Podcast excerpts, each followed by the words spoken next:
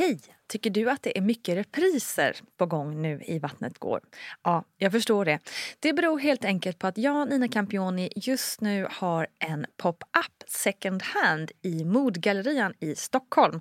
Så min tid räcker helt enkelt inte tid att göra så många avsnitt som jag hade önskat.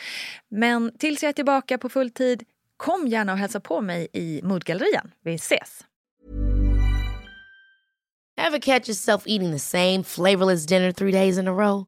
Dreaming of something better? Well, HelloFresh is your guilt-free dream come true, baby. It's me, Gigi Palmer. Let's wake up those taste buds with hot, juicy pecan-crusted chicken or garlic butter shrimp scampi. Mm. Hello Fresh. Stop dreaming of all the delicious possibilities and dig in at HelloFresh.com. Let's get this dinner party started. A lot can happen in the next three years. Like a chatbot may be your new best friend. But what won't change? Needing health insurance. United Healthcare Tri Term Medical Plans are available for these changing times. Underwritten by Golden Rule Insurance Company, they offer budget friendly, flexible coverage for people who are in between jobs or missed open enrollment. The plans last nearly three years in some states, with access to a nationwide network of doctors and hospitals. So, for whatever tomorrow brings, United Healthcare Tri Term Medical Plans may be for you. Learn more at uh1.com. I'm Sandra, and I'm just the professional your small business was looking for. But you didn't hire me because you didn't use LinkedIn jobs. LinkedIn has professionals you can't find anywhere else, including those who aren't actively looking for a new job but might be open to the perfect role, like me. In a given month, over 70% of LinkedIn users don't visit other leading job sites. So if you're not looking on LinkedIn, you'll miss out on great candidates like Sandra. Start hiring professionals like a professional. Post your free job on linkedin.com/people today. Hey, it's Ryan Reynolds, and I'm here with Keith, co star of my upcoming film, If, only in theaters, May 17th. Do you want to tell people the big news? All right, I'll do it. Sign up now and you'll get unlimited for $15 a month in six months of Paramount Plus Essential Plan on us. Mintmobile.com slash switch. Upfront payment of $45 equivalent to $15 per month. Unlimited over 40 gigabytes per month. Face lower speeds. Videos at 480p. Active Mint customers by 531.24 get six months of Paramount Plus Essential Plan. Auto renews after six months. Offer ends May 31st, 2024. Separate Paramount Plus registration required. Terms and conditions apply if rated PG. Herregud, jag får liksom betalt från staten för att sitta här och njuta av min latte och eh, vagga min lilla son i vagnen och bara, bara få vara förälder. Det är ju helt fantastiskt. Hej och välkommen ska du vara. Här kommer jag, Nina Campioni, med ett sprillans nytt avsnitt av din favoritpodd, hoppas jag, Vattnet går. Och Vattnet går är ju podden där vi pratar om allt möjligt som rör de spännande ämnena graviditet och förlossning. Och vet ni vad som är helt sjukt? Det här avsnittet, just det här speciella avsnittet är nummer 200 i Vattnet gårs historia. 200! Det är helt sinnessjukt. Kan ni fatta? Det är många graviditeter, förlossningar och barn som ploppat ut genom åren, minst sagt. Så missa för bövelen inte att kolla bakåt i arkivet också. Det finns många godbitar att lyssna till där, kan jag lova. Okej, nu ska vi inte hålla på att fira detta mer, utan gå rakt på det 200 avsnittet tycker jag. Veckans gäster, ingen mindre än programledaren, kulturjournalisten, läppstiftsälskaren och min kära vän Tara Moshizi. Numera även galaprogramledare då hon har fått det ärofulla uppdraget att leda galan Världens barn på SVT inom kort. Så spännande. Tara har en son, Frans, tillsammans med pappa David och nu ska vi få reda på hur deras resa blev. Det blir snack om foglossning, kisarsnitt och PCO. Och som vanligt har vi också världens bästa barnmorska Gudrun Abascal med på ett hörn. Välkomna ska ni vara in till mitt sovrum, kära lyssnare, och Tara Moshizi.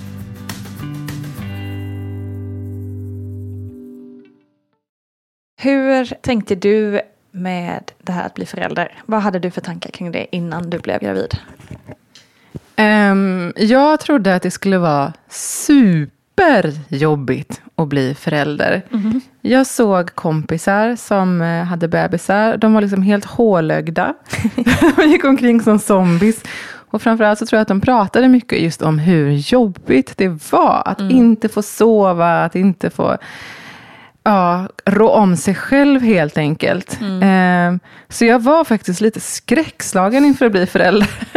Men det stämmer, vi är rätt bra på att gnälla. Liksom, på, alltså, gnälla. En del har ju det såklart jättejobbigt eh, under perioder. Men vi är rätt bra som nation tror jag. Att liksom gnälla lite på det här med barn. Och, först är det Ja. ett barn och det är så jobbigt och sen två barn. Nu kommer tvåbarnschocken. Typiskt tvåbarnsföräldrar som bara, jaså, du har bara ett barn. Vänta tills du får två, då, då ska du se. Men det kanske också är det här med att eh, man har ett behov av att dela med sig av det som är så jobbigt och konstigt och struligt och ansträngande. Men det som är bra kanske man inte pratar så himla mycket om. Nej. Och jag har försökt att, eh, att ändå göra det till de, som, de av mina kompisar som ska bli föräldrar för första gången nu. För att ehm, jag tyckte faktiskt inte att det var så jobbigt att ha bebis just. Eh, nu var vi ju lyckligt lottade med en liten son som sov väldigt bra och eh, åt bra. Ja, men det känns viktigt att säga det till de som väntar barn nu. Att så här, det kan också bara vara väldigt mysigt och härligt. Och jag minns så här att jag satt i Vasaparken i Stockholm med min lilla son som var kanske 8-9 veckor. Och det var oktober och eh, höstlöven hade precis blivit så här gyllene och vackra och röda och gula. Och så satt jag där och tänkte bara, herregud, jag får liksom betalt från staten för att sitta här och njuta av min latte och eh, vagga min lilla son i vagnen och bara bara få vara förälder, det är ju helt Mm. fantastiskt. Så att ehm, mina förväntningar var ju att det skulle bli svinjobbigt. Och sen blev det sådär himla härligt istället. Ja, vad skönt. Oftast, ja. Eh, Så jag var verkligen positivt överraskad. Mm. Det är fantastiskt. Ja, Jag kan faktiskt känna samma om den här tvåbarnschocken som man skulle få. Som man var liksom så här under graviditeten, bara, vad har vi gjort? Varför har vi gett? Vi hade ju det så bra med ett barn, varför skulle vi liksom? För att man hörde hela tiden, ja vänta du bara, nu, kom, nu kommer det riktiga jobbet. Liksom. Och sen så bara, ja, det här, blir ju, det här var ju jättehärligt med Ja. syskon och mys. Och jätte... Så att det, på ett sätt kanske man blir positivt överraskad då också. ja, men precis. Det kanske ändå finns en poäng med att ta fram det jobbiga. Ja. För sen så Ja. blir det inte lika jobbigt Nej, förhoppningsvis. när man väl står där. Nej, Precis. precis. Sen har jag som all respekt för de som har barn som har kolik och andra Mm.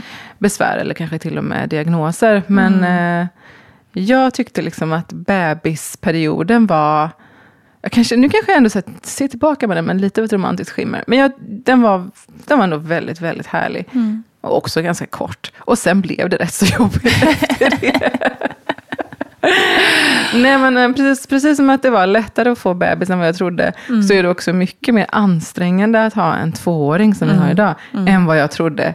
Alltså, två, tvååringar har så sjukt mycket energi. Jag hade liksom inte fattat det. Jag trodde så här, de leker en hel dag, de hänger på förskolan, de är med sina kompisar. Man hittar på någonting så när de kommer hem. Sen är de väl trötta? Nej, de är faktiskt inte det. Det är som att de här ständigt törstar efter Aha. äventyr och stimulans. Det är där den där Eh. hålögda föräldern precis. kommer in. Ja, så det, det är liksom först nu som Ja. jag em, tycker att det är väldigt Att det är. Mm. ansträngande att vara förälder.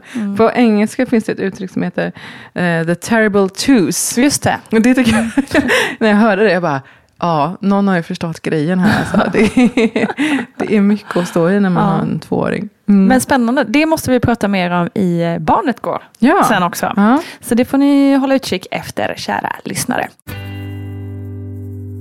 Men du blev ju gravid också. Ja. Vi börjar där. ja, det blev jag. Och det var Hur liksom... planerat var det liksom? Ja, det var ju planerat, men det var absolut ingen självklarhet för mig att det ändå skulle gå så pass lätt som det gjorde. För jag har en diagnos som heter PCO. Eh, och det kan ju verkligen försvåra om man vill bli med barn. Och jag hade Verkligen. liksom hört från lite olika håll att så, ah, men har du PCO då får du göra behandling och det, får, det kan bli väldigt många läkarbesök och så. Men så kom min ägglossning igång som den skulle när jag hade slutat äta p-piller. Och visst, det tog ett par månader innan det blev regelbundet. Ehm, men sen så gick det ganska lätt att bli med barn. Så, Så att du jag behöver lite- aldrig liksom uppsöka någon form av vård på grund av det? Nej, nej inte direkt. Så jag, jag blev liksom lite chockad över att det ändå gick bra. Och väldigt, väldigt glad förstås. För jag hade ju förväntat mig att det skulle vara mer av en kamp. Mm. Ehm, och jag minns, det var så lustigt för att jag blev gravid i slutet av november, början på december. Och jag jobbar på SVT och skulle sända Nobel. Mm. Och då var en del av planen var att jag skulle gå upp och ner för den här stora, långa Enorma trappan, i Stadshuset. Ska också flika in att du och jag har varit på Ja, det har vi. tillsammans. Dansat Ja. har vi och druckit champagne. Det Ja. var helt ljuvligt. Ja, tittat på kungen och de där. Ja. Ja. det var en magisk kväll. Underbart. Ja. Nej, men då tänkte jag så här, okej, jag ska liksom prata och jag ska gå upp och ner för den här trappan samtidigt. Och det här ska vara i live-tv. Mm. Så här, jag måste öva lite på min kondition. För jag tyckte så här, vad konstigt, jag har fått så dålig kondition på sistone. Ja, är så flåsig. Ja. Så jag så här, i december, när det var isigt och halt ute och snö överallt, så drog jag på mig löparskorna med broddar och började så här, attacklöpte. jag måste verkligen, jag måste öva på min kondition. Och desto mer jag sprang, varje gång så blev det, gick det sämre och sämre. Eh, jag bara, vad är det här? Började få ont i brösten också. Och tänkte, nej men det är väl bara för att det är så himla kallt ute. Jag är inte gjord för det här klimatet. och så gjorde jag den här Nobelsändningen. Hade sån sjuk mensvärk under, under de här dagarna vi, vi var på Stadshuset och repade och. Och, sådär. och sen eh, två dagar efter så tänkte jag så här att, jaha, nu har jag haft mensvärk men det har ju inte kommit någon mens. Någon har lurat mig. det kanske är bäst att jag, att jag gör ett gravtest. Och så visade det positivt. Så låg vår lilla Frans där. Wow. Så han har ju redan varit på Han har Nobelfesten. varit på Nobel, ja. ja, det var glatt. Mm. Ja. Men du, eh, det här med PCO. När, upp, när upptäckte du att du hade den diagnosen? Ehm, det var strax, ja, kanske 22-23, Mm. när läkarna upptäckte det. Hade du haft någon liksom, bekymmer med det? Ja, jag hade haft jättemycket mensvärk, eh, oregelbunden mens. Jag fick så mycket hår på benen. Eh, jag hade liksom de flesta symptom som man kunde ha när man har PCO. Och jag minns att jag, jag hade liksom inte läst någonting om det innan. Jag visste inte ens vad det var för någonting. Och eh, så var jag hos gynekologen. Och hon liksom bara väldigt lättvindigt så här, hävde ur sig den här diagnosen. Ja, ah, nej men du har PCO. Och jag bara, vad är det Ja, för någonting? Jag Ja, ingen aning. jag är jättesjuk, har jag tumör? Vad är det som händer? Och så hon sa, nej, det är ingen sjukdom. Det är faktiskt en variation.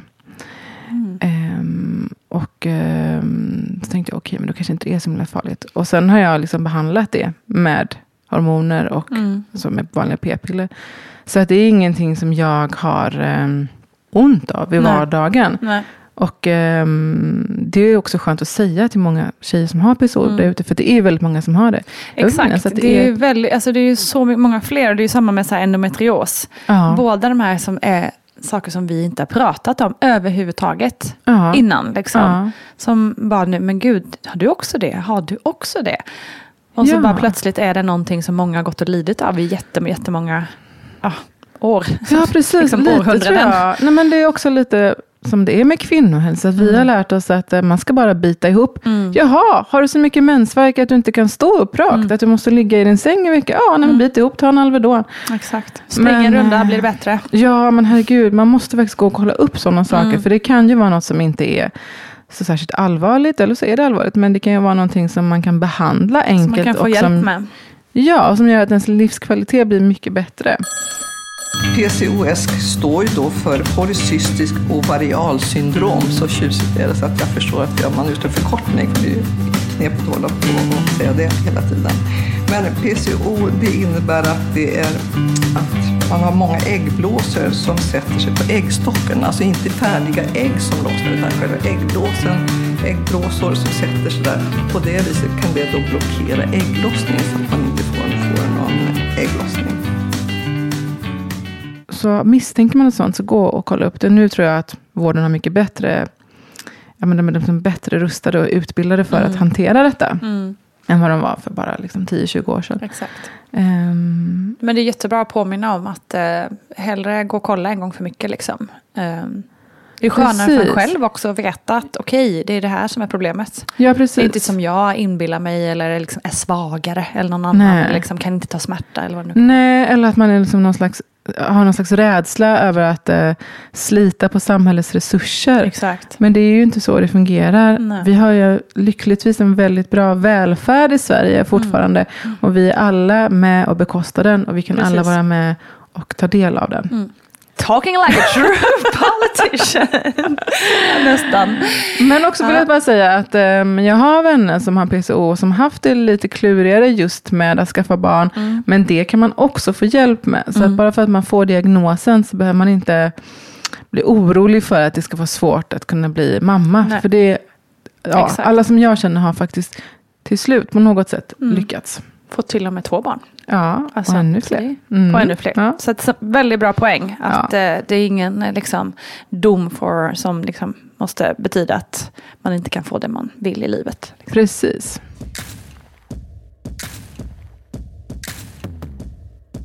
Men du, hur efter, ja, att du blev lite mer andfådd förstår vi när du blev Mm. gravid.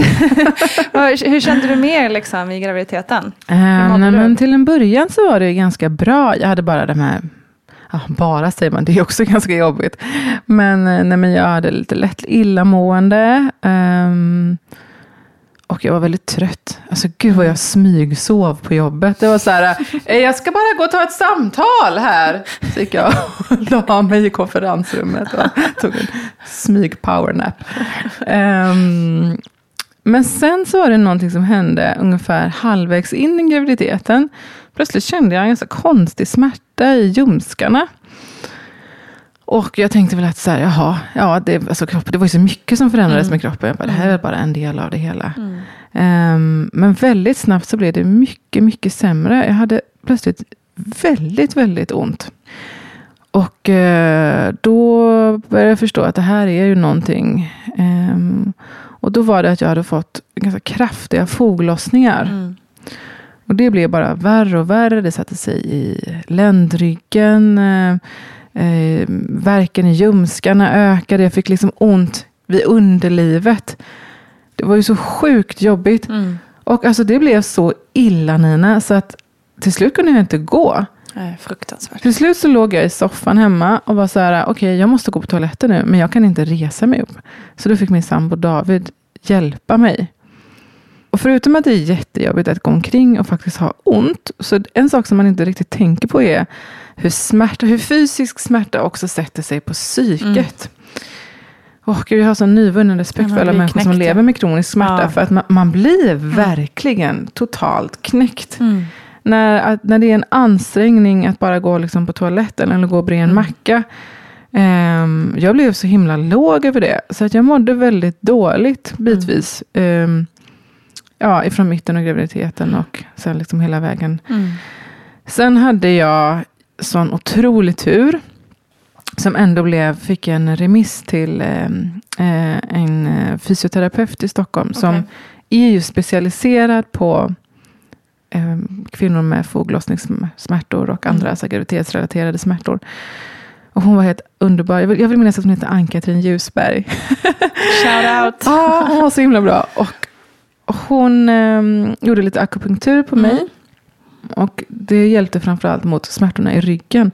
Sen kanske det hjälpte liksom ett dygn. Och så kom smärtorna tillbaka. Men det dygnet Fick du av att ha på lite andpaus, smärtlindring. liksom. Ja, Mm. det var ändå väldigt skönt. Sen fick jag faktiskt göra en väldigt spännande sak. Och det var att jag två gånger i veckan fick tillsammans med andra tjejer som hade samma problem. Så fick vi ha bassängträning i en varmvattenbassäng på ett sjukhus. Mm. Och det var ju, men från att vara i princip orörlig så Mm. kunde jag i vattnet åtminstone eh, kunna röra på mig och liksom så här, sjukgymnastik i vattnet. Mm. Och, så jag blev nästan tårögd när jag pratade om detta. För att jag minns hur det var då, speciellt första gången jag kom dit. Det är ju alltid så när man har jobbiga problem så känner man sig liksom väldigt ensam med det. Jag känner mig väldigt ensam med det där. Mm. Ehm, men så var vi liksom en grupp på tio tjejer, alla med stora magar. Och alla gick på kryckor, precis som jag också gjorde vid den tiden. Och jag bara kände så här, men gud jag är inte ensam. Fan, det finns skönt. fler som Ja. har det som jag. Det finns fler som liksom lider av de här Fler som smärtorna. förstår mig. Liksom.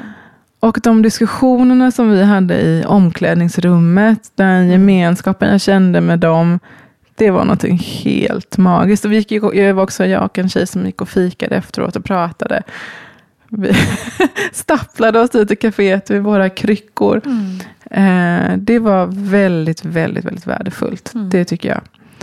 Så jag är otroligt lycklig att jag fick komma till henne. Mm. Och återigen vill jag också säga det att jag vet att det ser olika ut beroende på var i landet man bor. Och det är för jävligt att det ska vara mm. så. Man har ju inte mindre ont bara för att man bor kanske på glesbygden. Men så om du lider av foglossningar, så försök att verkligen komma till en bra fysioterapeut mm. som kan hjälpa dig. Mm.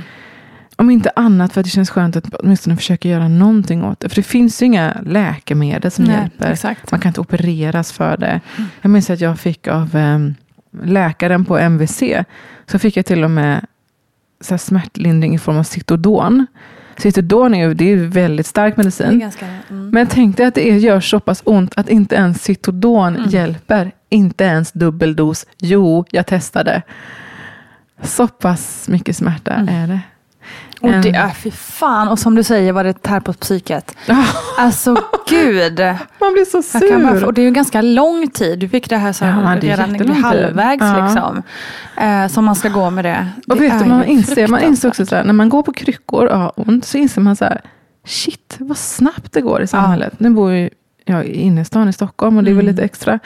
Men det är så att bara typ ta sig över gatan. Ja. Alltså, det hinner bara, du inte. Hur, hur kunde det redan bli röd gubbe? vet, jag blir som en, en gammal, gammal pensionär med smärtor. Mm. mm. Och man märkte att människor bara rusade i tunnelbanan, mm. upp och ner för trappor. Och man bara, kan inte alla bara ta och chilla en liten stund? För att så, jag kan inte gå så himla snabbt Nej. här. Nej, alltså det har jag tänkt på mycket, även liksom när jag inte varit gravid. När man har stått, just som du säger, så här rödljusen och man står.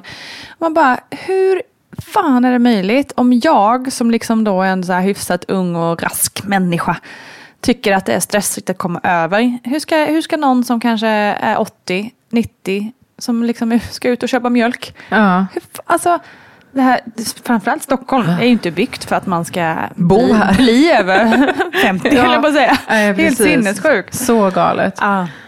Um, också att det var, liksom, det var så svårt att ta sig runt och bara, bara mm. gå till affären var ju så här. Mm okej, nu måste jag alltså samla kraft för att göra det. Mm. Och eh, när man väl är där så bara, men hur ska jag kunna hålla i kundkorgen ja, och samtidigt ha kryckor? Eller han kan ha ryggsäck eh, eller något. Men eh, ja. min sambo var ju ett otroligt bra stöd under mm. hela den här tiden. Han fick ju sköta allt hemma, verkligen allt, allt, allt. Mm. Och jag tror inte jag hade klarat det så bra utan honom. Jag ska säga, det finns också smärtlindring i form av en liten maskin som heter TENS. Just det. Det kan man ju ha. Även mm, om kan man ha under förlossningen också. Ja, men precis. Mm. Och eh, min fysioterapeut lärde mig hur jag skulle så, fästa de mm. elektroderna för att de skulle hjälpa mig. Hur tyckte du att den hjälpte då? Nej, men det var ganska skönt faktiskt att ha den. Det kunde, det kunde hjälpa för stunden mm. åtminstone. Mm. Det var lite som att få en mini-akupunktur. Det mm. tyckte jag nog. Mm.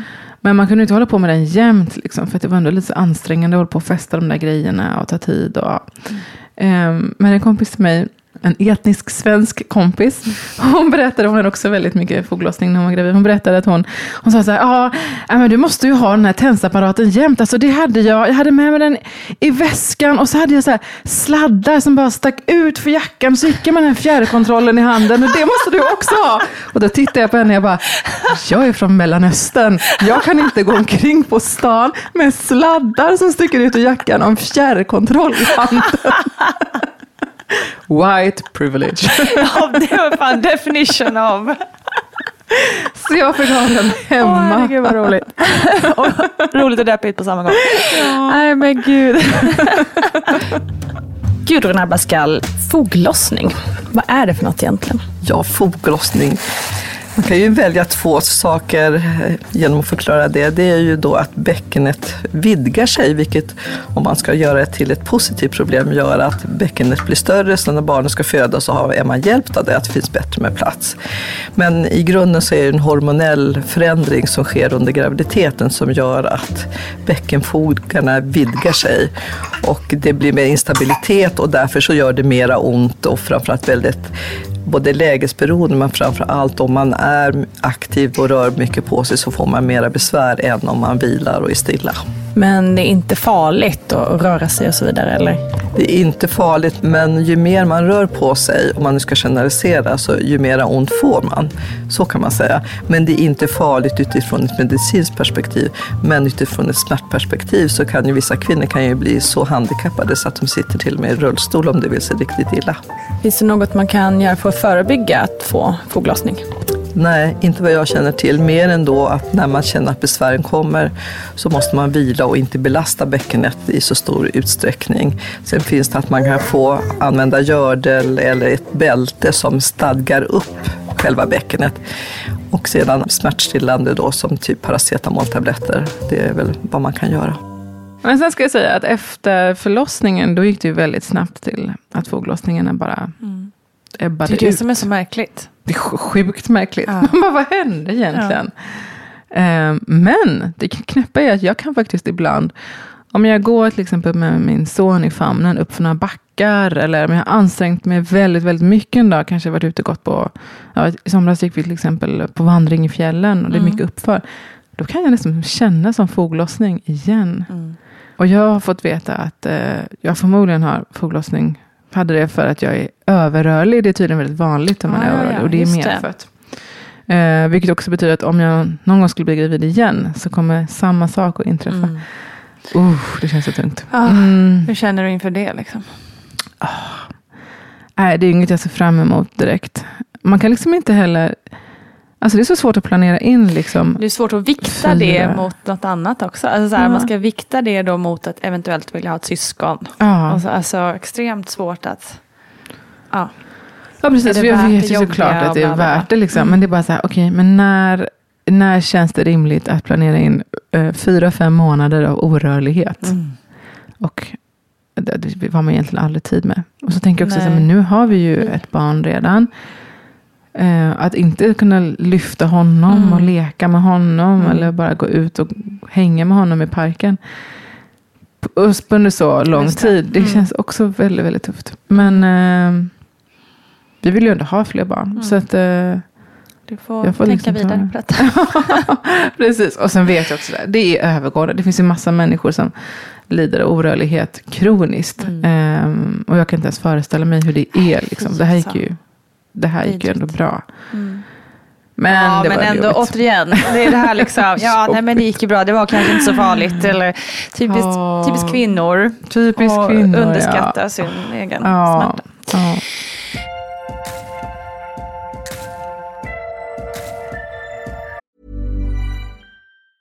Mom deserves the best, and there's no better place to shop for Mother's Day than Whole Foods Market. They're your destination for unbeatable savings, from premium gifts to show-stopping flowers and irresistible desserts. Start by saving 33% with Prime on all body care and candles. Then get a 15-stem bunch of tulips for just $9.99 each with Prime. Round out Mom's menu with festive rosé, irresistible berry chantilly cake, and more special treats. Come celebrate Mother's Day at Whole Foods Market. Planning for your next trip? Elevate your travel style with Quince. Quince has all the jet setting essentials you'll want for your next getaway, like European linen, premium luggage options, buttery soft Italian leather bags, and so much more. And it's all priced at 50 to 80% less than similar brands. Plus, Quince only works with factories that use safe and ethical manufacturing practices. Pack your bags with high-quality essentials you'll be wearing for vacations to come with Quince. Go to quince.com slash trip for free shipping and 365-day returns.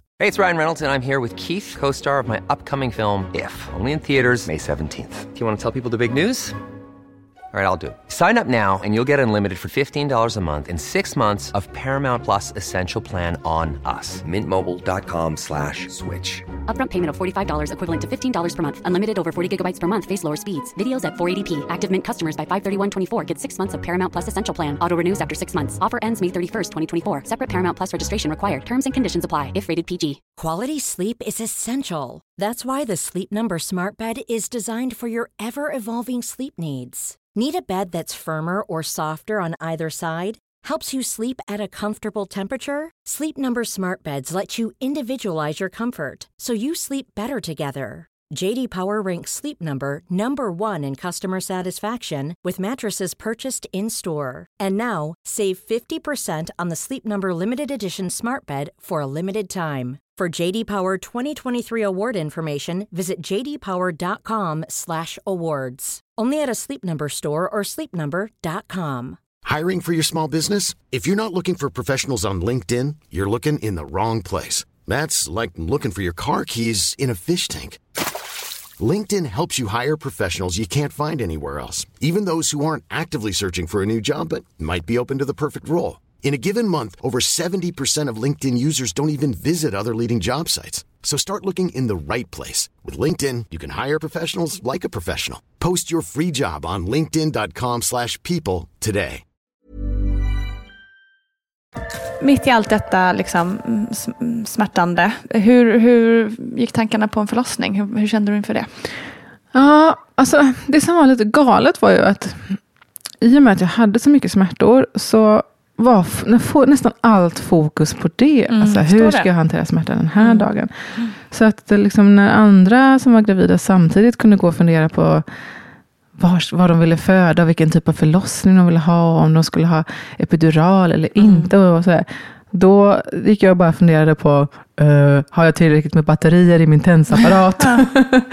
så att det liksom hamnade väldigt mycket i skymundan. Mm. Men jag hade ju Eh, sen liksom långt innan en väldigt, väldigt stark förlossnings... Jag hade sen väldigt lång tid innan en väldigt, väldigt stark förlossningsrädsla. Det minns jag att vi har pratat om Ja, alltså, tidigare. ja innan vi, någon av oss hade barn. Ja, är det så? Ja, ja, men jag men jag, har liksom haft- alltid haft det. Jag har ju haft, det säger jag i en podd som handlar om förlossningsberättelser. Nej, men jag har haft lite svårt att lyssna Mm. på andras förlossningsberättelser. Om de inte har varit eh, liksom, fria från komplikationer. Men det är ju inte alls ovanligt tror jag. Alltså, jag Är det så? Jag var likadan Aha. innan. Alltså. Ja. Det, usch, det kändes fruktansvärt. Ja, alltså jag minns att eh, en barndomsvän till mig, vi var och åt middag en gång. Och då hade hon ganska nyligen blivit mamma. Och då gjorde jag, alltså jag visste redan från innan, så jag ska inte fråga henne om hennes förlossning. Och så gjorde jag det ändå, idiot. För att man ska vara artig. ja, hur gick det när du skulle föda? Ja, och hon eh, är ju inte den som censurerar, såklart. Det ska man ju inte göra. Så hon berättade precis som det var. Jag kan säga så här, jag blev helt vit i ansiktet, var tvungen att gå in och hade kräkkänslor. Och sen fick jag åka hem från restaurangen. Så att, En ganska grov rädsla ändå. Ja, precis. När man liksom blir så här sjuk av andras, andras förlossningsberättelser. Så ehm, ja, när det var dags för mig då att eh, börja tänka liksom på förlossningen så kände jag bara, gud, hur ska jag hantera detta? Jag får liksom bara säga till läkaren precis som det är att eh, det är så himla illa med min rädsla. jag minns att hon, hon är en jättefin överläkare på, på SÖS i Stockholm. Hon frågade här, om du skulle skatta din rädsla från 1 till 10, hur stark är den då? Och jag bara, 22. Då var hon så här, hon försökte inte ens övertala mig Nej. till en vaginal förlossning. Nej. Hon bara, nej men du ska ju bara ha det här. Så att eh, vi gjorde ett planerat snitt. Mm. Och jag är så, för det första är jag så otroligt tacksam över att jag fick det. För det Ja, är ju precis. inte en Hur kändes det när hon sa det? Liksom? Nej, alltså det var sån väldig lättnad. Mm. För att gå på Aurora-samtal, som jag vet många har gjort och som Mm. kanske också har hjälpt många. Det fanns liksom inte i min värld, för att jag var redan... Jag var så omotiverad till det, för jag hade Mm. redan liksom lagt all min tid och energi på att hantera smärta under Mm. så lång tid. Så att det var så här, åh nej, ytterligare en sak som tillkom, att jag ska liksom försöka gå in i någon slags terapi för det. här. Det, det, det fanns inget utrymme för det. Ehm, så vi fick, utan att ens behöva anstränga oss jättemycket, ett planerat snitt beviljat. Det är ju fantastiskt att Ja, det lyssnade på dig. jag önskar Liksom. så att alla som Mm. kände så som jag gjorde verkligen fick det. Jag tycker det är så synd att det inte är så. För ah, jag ska inte bli för politisk här. Men till syvende och sist. vara. Ja, men till syvende och sist så handlar det också om att jag tror inte att någon gör det om man inte känner att det verkligen är rätt för en. Nej, exakt. Nej, men lite kan jag tycka att man kan jämföra det med så här, eh, killar som, som säger att hon eh, anklagar mig för våldtäkt för att eh, bli känd. Man bara, Eh, nej, inga kvinnor gör det. Man Nej, blir inte nej, kändis nej. eller berömd eller häftig för att man anmäler en våldtäkt. Mm. På samma sätt är det ju liksom ingen som vill ha ett kejsarsnitt för att det är kul. Liksom. Nej, nej, nej, men gud nej, verkligen Eller inte. Så det är så himla konstigt. Varför ska det vara så svårt? Ja, och det är ju, det är ju inte heller the easy way out om man tänker på när det gäller, handlar om smärta. Nej, liksom, för man får ta inte. smärtan efteråt. Precis. Men för oss kändes det ändå rätt. Och det tycker jag också så här i efterhand. Om min graviditet till stor del var väldigt, väldigt jobbig. Så Mm. var förlossningen endast en positiv upplevelse skulle jag säga. Gud vad skönt. Ja, jätteskönt. Jag var ju såklart supernervös över att de skulle liksom sprätta upp mig. Ja, men det är också lite extra nervös kan jag tänka mig. Nu har inte jag varit i din situation, men jag kan ju tänka mig när man har liksom ett datum och en tid. Ja. Det blir ju väldigt så här, men gud, Ja. liksom, om en timme så är det där, liksom, imorgon är det. Alltså man vet ju verkligen, Ja, det blir ju en helt annan nervositet än när man liksom egentligen inte har någon aning mer än att Ja. inom en fyra veckors radie så kan det komma. Ja, Liksom. men jag tyckte att det var lite både och. Nu har ju inte jag liksom fött vaginalt, så jag kan inte jämföra på det sättet. Men jag tyckte också att det fanns ett lugn i det här att veta att jag har mitt datum, jag har min tid i princip. Eh, Jag kommer liksom inte behöva vara orolig för att sitta fast i trafiken på väg till min förlossning. Eller att bli hemskickad fast jag egentligen inte borde. Nej, eller att det är fullt på det sjukhuset som jag har valt. Så att det, det kände jag ett lugn i. Sen ska sägas att jag var höggravid under sommaren 2018. rätt så varmt var det. va? Japp. Det var rätt tror att du är så här fjärde gästen på, liksom på bara några få månader som har varit eh, höggravid sommaren 2018. Ja, och det är ett stort R i er kvinnor. Jag känner som systerskap med alla de men jag, det har alla sagt faktiskt också. Ja, ja, det var Att svettigt. det var tufft. Det var svettigt alltså. Men det var ju liksom svettigt för alla. Typ. Jo, fast högravida kvinnor får klaga lite extra tycker Ja. jag i det läget. Alltså mot slutet där, jag, ehm, ja, jag rörde inte, ja, jag orkade inte göra någonting annat än att vara hemma och käka daimstrut. Mm. Det var det jag levde på i princip. Det är ändå gott. Ja, det var min craving. det och lite annat. Ehm, nej men så vi gjorde det, planerade snittet. Hur var Det liksom, om vi går in på det lite mer, liksom, Mm. hur, hur upplevde du liksom hela tiden därpå? Jag tyckte att det var väldigt Skönt. för det var liksom väldigt väl förberett allting. Mm. Dagen innan så fick jag komma dit och träffa barnmorska, narkosläkare, eh, läkarna som skulle liksom genomföra själva snittet. Eh, så det kändes liksom väldigt eh, ja, men välplanerat helt enkelt. Jag fick lämna lite blodprover och prata lite om vad jag var nervös över och sådär. Mm. Och alla var så himla lugna och coola. Och eh, för mig var det så här den största händelsen i livet. Och det är alltså, jag var mest pirrig inför någonsin. Och så märkte jag så här, ja fast för de som jobbar här så är ju det bara, är måndag. det är ju liksom bara rutin. Och det var väldigt skönt. Ehm, så vi fick göra alla testerna. Sen fick vi åka hem. Och sen packa väskan. Och komma tillbaka dagen efter. Då hade jag fått en ganska tidig tid. Eh, Vid tio skulle jag snittas. Och ehm, ja, så var det lite förberedelser på morgonen.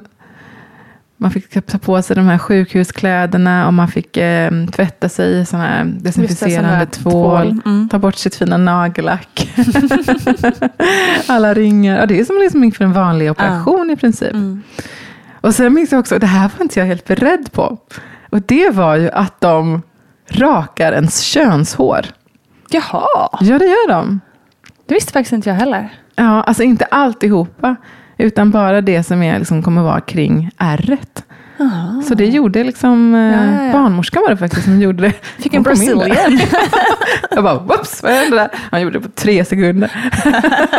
Men det var ändå så här, det, var, det hade ingen sagt till mig innan. Men det är klart, de lägger det så lågt, ja. Ja. eh, Snittet liksom. Ja, de gör faktiskt, det Man ju tänker knappt. alltså att snittet i magen, fast det är det ju inte riktigt, utan det är ju Nej. lite lägre. Det Liksom. är under magen. Mm.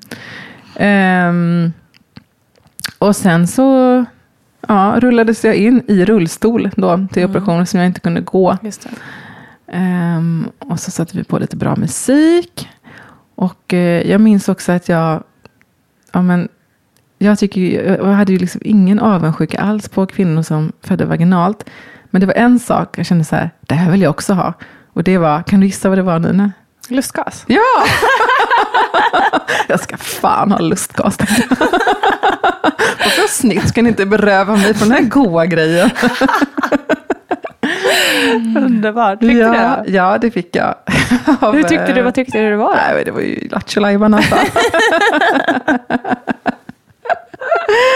Ehm, och jag hade sagt till min sambo, jag bara, okej, jag kommer vara jättenervös liksom, just när de snittar mig. Så här, kan du typ förbereda några roliga anekdoter som du kan säga då? Så han No hade så samlat på sig så roliga saker. Och då började han berätta om så Gullig. gull- gulliga saker som vår katt har gjort. typ när hon somnade på sin nos och sånt. Och då samtidigt dra lustgas på det. Alltså, det var så härligt. Det blev en liten party där liksom. Eh, Japp. Sen kändes det ju lite så här. Eh, jag var ju liksom ordentligt bedövad, vilket de, de testar ju det också under tiden. Mm. Sen är det ju lite, lite obehagligt ändå när de trycker mot magen för att få ut bebisen. Det var då jag blev lite nervös och drog i mig lite extra lustgas där. Men det gick ju också väldigt, väldigt, alltså det är så hysteriskt snabbt. Mm.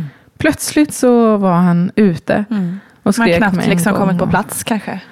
Nej, jag var inte riktigt förberedd på att det skulle gå så snabbt. Mm. Och så minns jag också, för när man ligger där och är liksom lite nervös, så vill man ju bara att allting, ja, alla runt omkring en ska eh, se säkra ut på vad de gör. Just det. Då hör jag, det här var i augusti då, då hör jag hur läkarna pratar om vad de har gjort på semestern, samtidigt som de skär i mig. Då tänkte jag så här, det här, det går nog bra för dem just nu. Ja, precis. Snacka om sin semester samtidigt som de gör det här, då har de nog koll på vad som händer. Mm. Ja, men och sen så fick jag honom till bröstet och det var ju bara tårar av glädje och ja, jag var så himla, himla, himla, himla glad. Ehm, jag minns också hur de sa så här, läkaren sa så här, oj, oj, oj, vad mycket fostervatten. och då kände jag så här, ja, jag visste väl att det inte bara var daimstrupen som gjorde min mage så stor. Jag hade, jag hade en tre och en halv liter fostervatten. Tydligen är det mycket, Det är vad vet mycket jag. då. Det sa de i alla Intressant. fall där och då. De kanske bara sa så för att vara artiga mot mig. Ja, precis. Häftigt också att de mäter det, tycker. Ja, Jag verkligen. För det kan de ju inte göra, för det kan de ju liksom inte göra när vattnet har gått. Alltså, Nej. för mig gick ju vattnet båda gångerna. Och då har ju väldigt mycket försvunnit liksom innan man... Ja, just det. Och sen forsar det ut. Så de, då kan de ju inte mäta det. Det kanske man kan göra när det är kejsarsnitt. Ja, så kanske det är. är. Eller så har jag missuppfattat det. Jag vet inte, jag var ju lite dimmig. Eller de är bara bra på att uppskatta kanske. Men det konstiga var också att eh, veckorna innan så läckte jag lite fostervatten. Jaha. Och då blev jag lite orolig. Då tänkte jag, vad händer nu? Kommer allt mitt vatten försvinna? Mm. det. Men eh, då ringde jag. Och då visade det sig att det var tydligen ganska vanligt. Och så länge det inte är mycket Nej, just det. så behövde man inte komma in för det. Nej. Men det var ju också som sagt sommaren 2018. Så jag var så här, är det svett eller är det fostervatten jag har här? Eh, Lite lårsvett. Fortfarande lite osäker på vad det var. Men sen minns jag, även om han kom ut väldigt snabbt. Eh, Vi fick honom till bröstet och han var liksom frisk och, och sådär. Så minns jag att det tog ganska lång tid att de skulle sy ihop en igen. Och det är inte så konstigt, det är fyra lager de ska sy. Mm. Men jag kände en viss otålighet och jag ville bara, så här, jag ville bara bli färdig. Ja.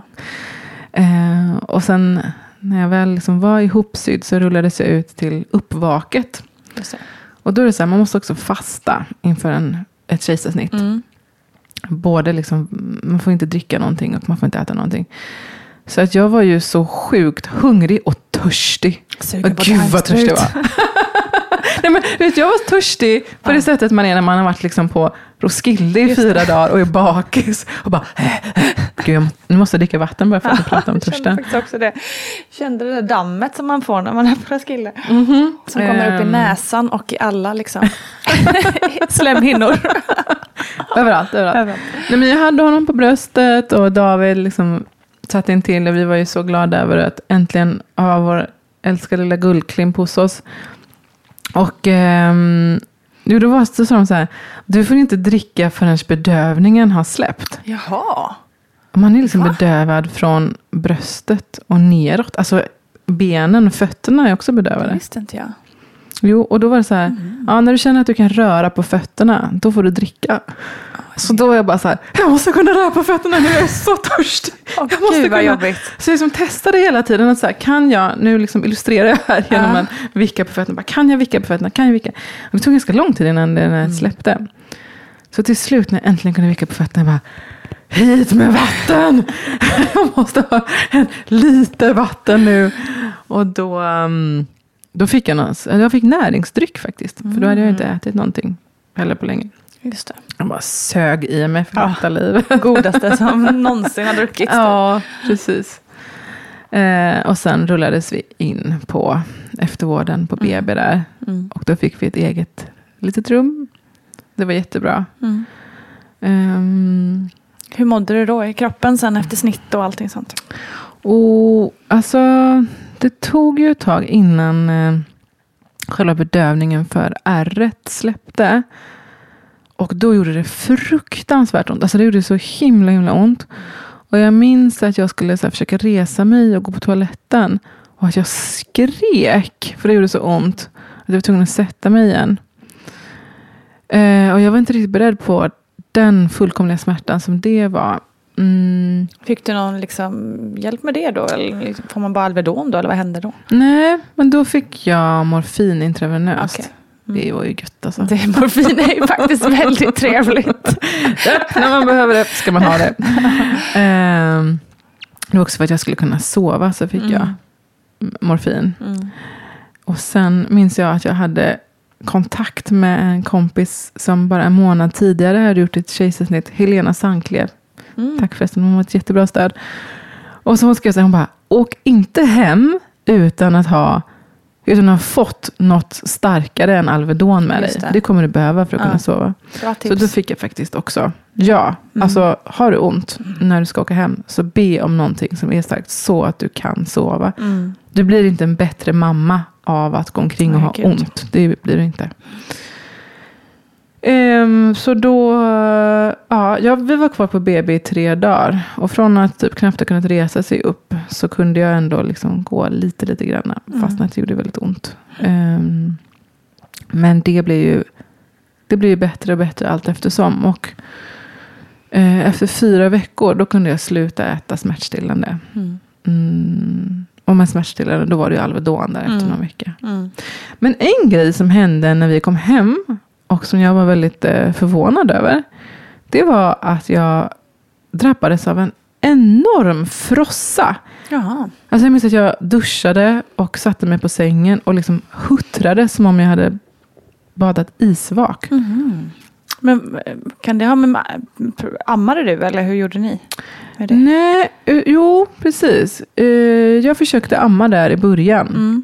Vi liksom gav, gav både ersättning och Mm. eh, bröstet.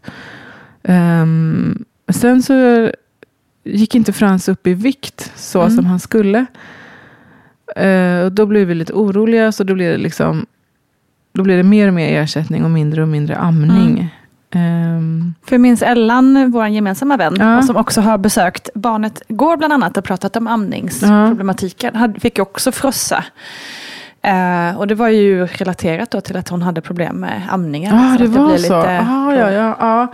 Nej, men för det jag blev så det. orolig, för jag var liksom Mm. helt kall. Mm. Och då ringde jag in och det var så här, okej, kolla om du har feber. Då hade jag inte feber. Ehm, och ja, i och med att jag inte hade feber så behövde jag inte åka in. Men sen så, så här, bara i förbifarten så läste jag någon broschyr. Och då visade det sig att det är väldigt vanligt, oavsett vilken typ av förlossning som man genomgår, att man drabbas just av kallsvettningar och frossa. Och så länge man inte har feber så är det ingen Så det är fara. farligt liksom. Nej. Och det kände jag bara, kunde inte någon bara sagt det till mig Ja, innan? men vet för du, jag det här visste inte jag heller. Och jag har ändå Alltså. hört väldigt många förlossningsberättelser. Faktiskt. Jag har ju hört i samband då med amningsproblematiken, men Ja. inte så här... För sen har jag sagt det till alla som ska få barn första gången. Att så här, om du drabbas av frossa, typ, bli inte rädd. Nej. För jag blir jätterädd. Man Ja, sitter där och skakar i handduken. Liksom. Jätteobehagligt. Um, jo, men en annan grej med amningen var ju förresten att någon klok läkare sa till mig så här. Okej, så länge du ammar så kommer du fortsätta att ha foglossning. Jaha. För att tydligen är det så att man fortsätter att producera hormonet relaxin Mm. när man ammar. Och det är det som gör att man får de här smärtorna. Och i och med att det ändå inte gick åt rätt håll med amningen och eh, att jag var så färdig med den här foglossningen och att Frans eh, behövde liksom få i sig näring. Mm. Så gav vi till slut upp det här med amningen. Låter Och, ändå ganska rimligt. ja, och alltså jag fattar inte vad som hände då. För att i stunden var jag så här, jag bara, herregud, jag kan inte amma. Vad är jag för människa egentligen? Det var som att jag typ var så här, onykter i huvudet. Jag vet inte, jag hade behövt att någon bara typ gav mig en örfil och sa så här, bara ge ditt barn flaskan. Spe- Alltså, det viktigaste är ju att han mår bra, att du mår bra också. Mm, verkligen. Men vi är ju så uppfostrade med att amning är det rätt, enda rätta. Liksom. Ja, Så det är inte så konstigt. Hela samhället är ju lite uppbyggt så. ja och Och, minns, och att också shamea kvinnan om man nu skulle välja att göra på ja ett det är annat så sätt. konstigt. Jag minns också att det var så här, det var ingen som frågade mig inom vården om jag skulle amma eller inte. Utan det var bara, Det var bara förutsattes att Mm. det skulle. Och eh, jag minns också att vi hyrde en sån här, eh, en pump Mm. på apoteket på sjukhuset. Och det gick ju inget bra med amningen. Och det gick inte så bra med den här pumpen heller. Och jag minns att den hade som ett väsande ljud. Så här. Och i de värsta stunderna. Då tyckte jag mig höra att den svor åt mig. Att den sa så här. Fuck you, fuck you, fuck you, fuck you, fuck you, fuck you, fuck you. Det här är inte en pump, det här är en hånmaskin. Varför sitter jag här som en jävla strut över tutten? Det är inte värdigt. Nej, det var inte. Och det var så skönt att bli av med den Ja, fula jag. fuck you-maskinen. Ja. Jävla maskin. Ja, men sen var det så väldigt skönt att både jag och David kunde dela på Mm, det här med det. matningen. Mm. Ehm, det gjorde ju att nätterna blev lite behagligare också. Mm. Just Att vi kunde turas om och sova och så. Ja, Mm. så jag, jag är glad att det blev som det blev Ja, men, och hur blev det då med foglossningen? Började det försvinna lite då i samband med att du slutade amma? Ja, Mm. det gjorde det faktiskt. Det blev mindre och mindre. Mm. Och till slut så bara ebbade det bort. Och den här första promenaden. Efter att liksom eh, smärtan över snittet hade avtagit. Och även foglossningarna. Att kunna promenera. Mm. Det var helt ljuvligt. Det var livets bästa promenad. Mm. Och dessutom med vår lilla nyfödda son i vagnen. Och det var så här augusti, september och jätte, jättevackert. Ja, det var underbart. Då lekte livet igen. Det var lekte livet. Och då minns jag också, det var, så här, det var ju val då, riksdagsval. Och då var det så här, ja, så vi kan ta en omväg till vallokalen för jag klarar det. Ja, gud. så gick och grej. fika efteråt. Ja. ja, det var faktiskt fantastiskt. Det var du värd Tara. Ja, det var jag verkligen värd. Det var vi allihopa. Men du, eh, nu har du tipsat om jättemycket bra grejer här under programmets gång. Men är det något mer som du vill så skicka med lyssnarna? Innan vi har wrap it up. Eh, nej, men jag vill bara säga så här, om du har jobbiga foglossningssmärtor under din graviditet, hur små eller stora de än tycks vara, så är du inte ensam. Nej. Det är så många kvinnor som lider av samma sak. Och eh, just det här med att det är bra att inte försöka bita ihop, utan faktiskt Mm. inse att det är en jättejobbig smärta och försöka liksom anpassa livet så gott det går efter det. Mm. Mm, det vill jag skicka med. Det blir bättre. Det blir bättre. Dina fruktansvärda smärtor kommer att gå över. Och du kommer kunna njuta av att vara nybliven mamma. Du kommer kunna promenera.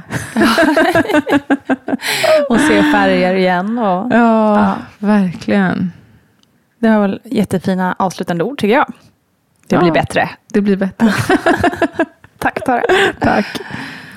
Stort, stort tack Tara Moshizi för ett härligt bubbligt snack om viktiga saker som jag tror många kan känna igen sig i. Lycka till nu med världens barn. Jag älskar galor så jag kommer sitta bänkad. Tack också till dig kära lyssnare. Vad underbart att du hängt med oss här idag på detta 200 avsnitt. Rusa nu över till mammagruppen på Facebook om du inte redan är medlem där. Kram så hörs vi snart.